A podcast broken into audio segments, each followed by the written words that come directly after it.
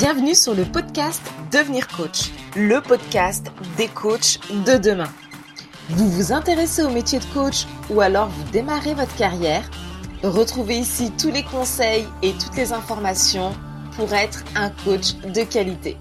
Je suis Jennifer Kwaku, coach professionnelle, formatrice et également la fondatrice de Blake Coaching Institute, l'école de coaching des coachs inspirés et inspirants.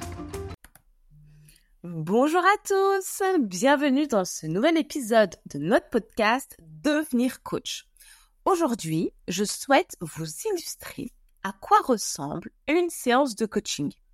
Bien évidemment, chaque séance est différente et à ajuster en fonction du client, de ses objectifs, de son évolution ou encore même de votre spécialité. Si je vous dis coaching, vous pensez peut-être à des objectifs, à des changements, à des transformations. Mais qu'en est-il de la mécanique réelle d'une séance? Comment un coach accompagne-t-il véritablement son client vers un chemin de découverte et de renouvellement? C'est ce que nous allons découvrir ensemble aujourd'hui. Imaginez un artiste devant une toile vierge, prêt à y projeter ses émotions, ses rêves, ses peurs.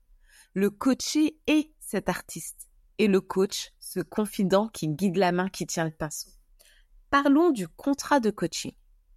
Imaginez un navigateur se lançant en mer sans boussole ni carte. Peu probable, n'est-ce pas? De même, notre séance débute par un contrat de coaching.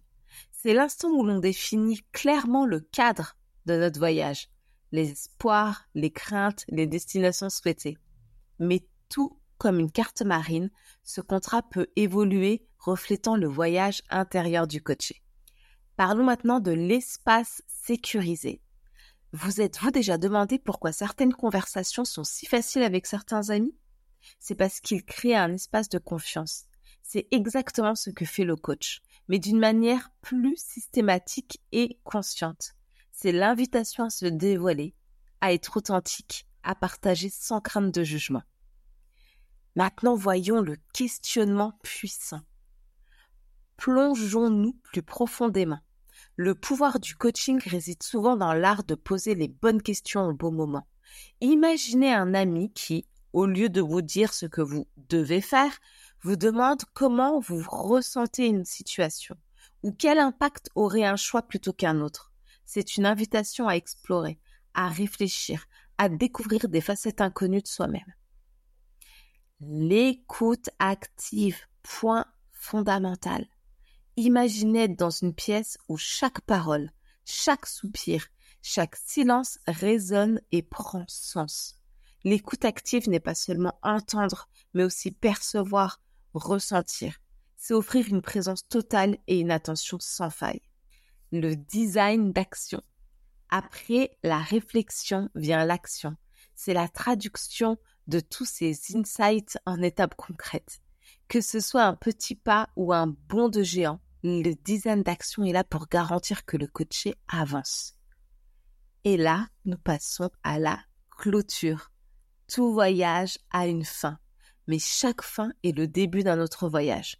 La clôture permet de regarder en arrière, d'apprécier les progrès et de se préparer pour les étapes à venir. N'oubliez pas que chaque séance de coaching est unique car elle est le reflet de l'individualité du coaché. Le coaching n'est pas une science exacte, c'est un art. Et comme tout art, il évolue, il grandit et il se transforme. J'espère que cette immersion vous a offert un regard nouveau sur le monde du coaching. Je vous dis à très bientôt pour un nouvel épisode. J'espère que cet épisode t'a plu.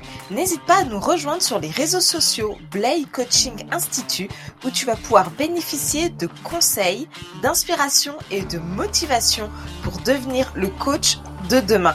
Je te souhaite une très bonne journée et je te dis à très vite.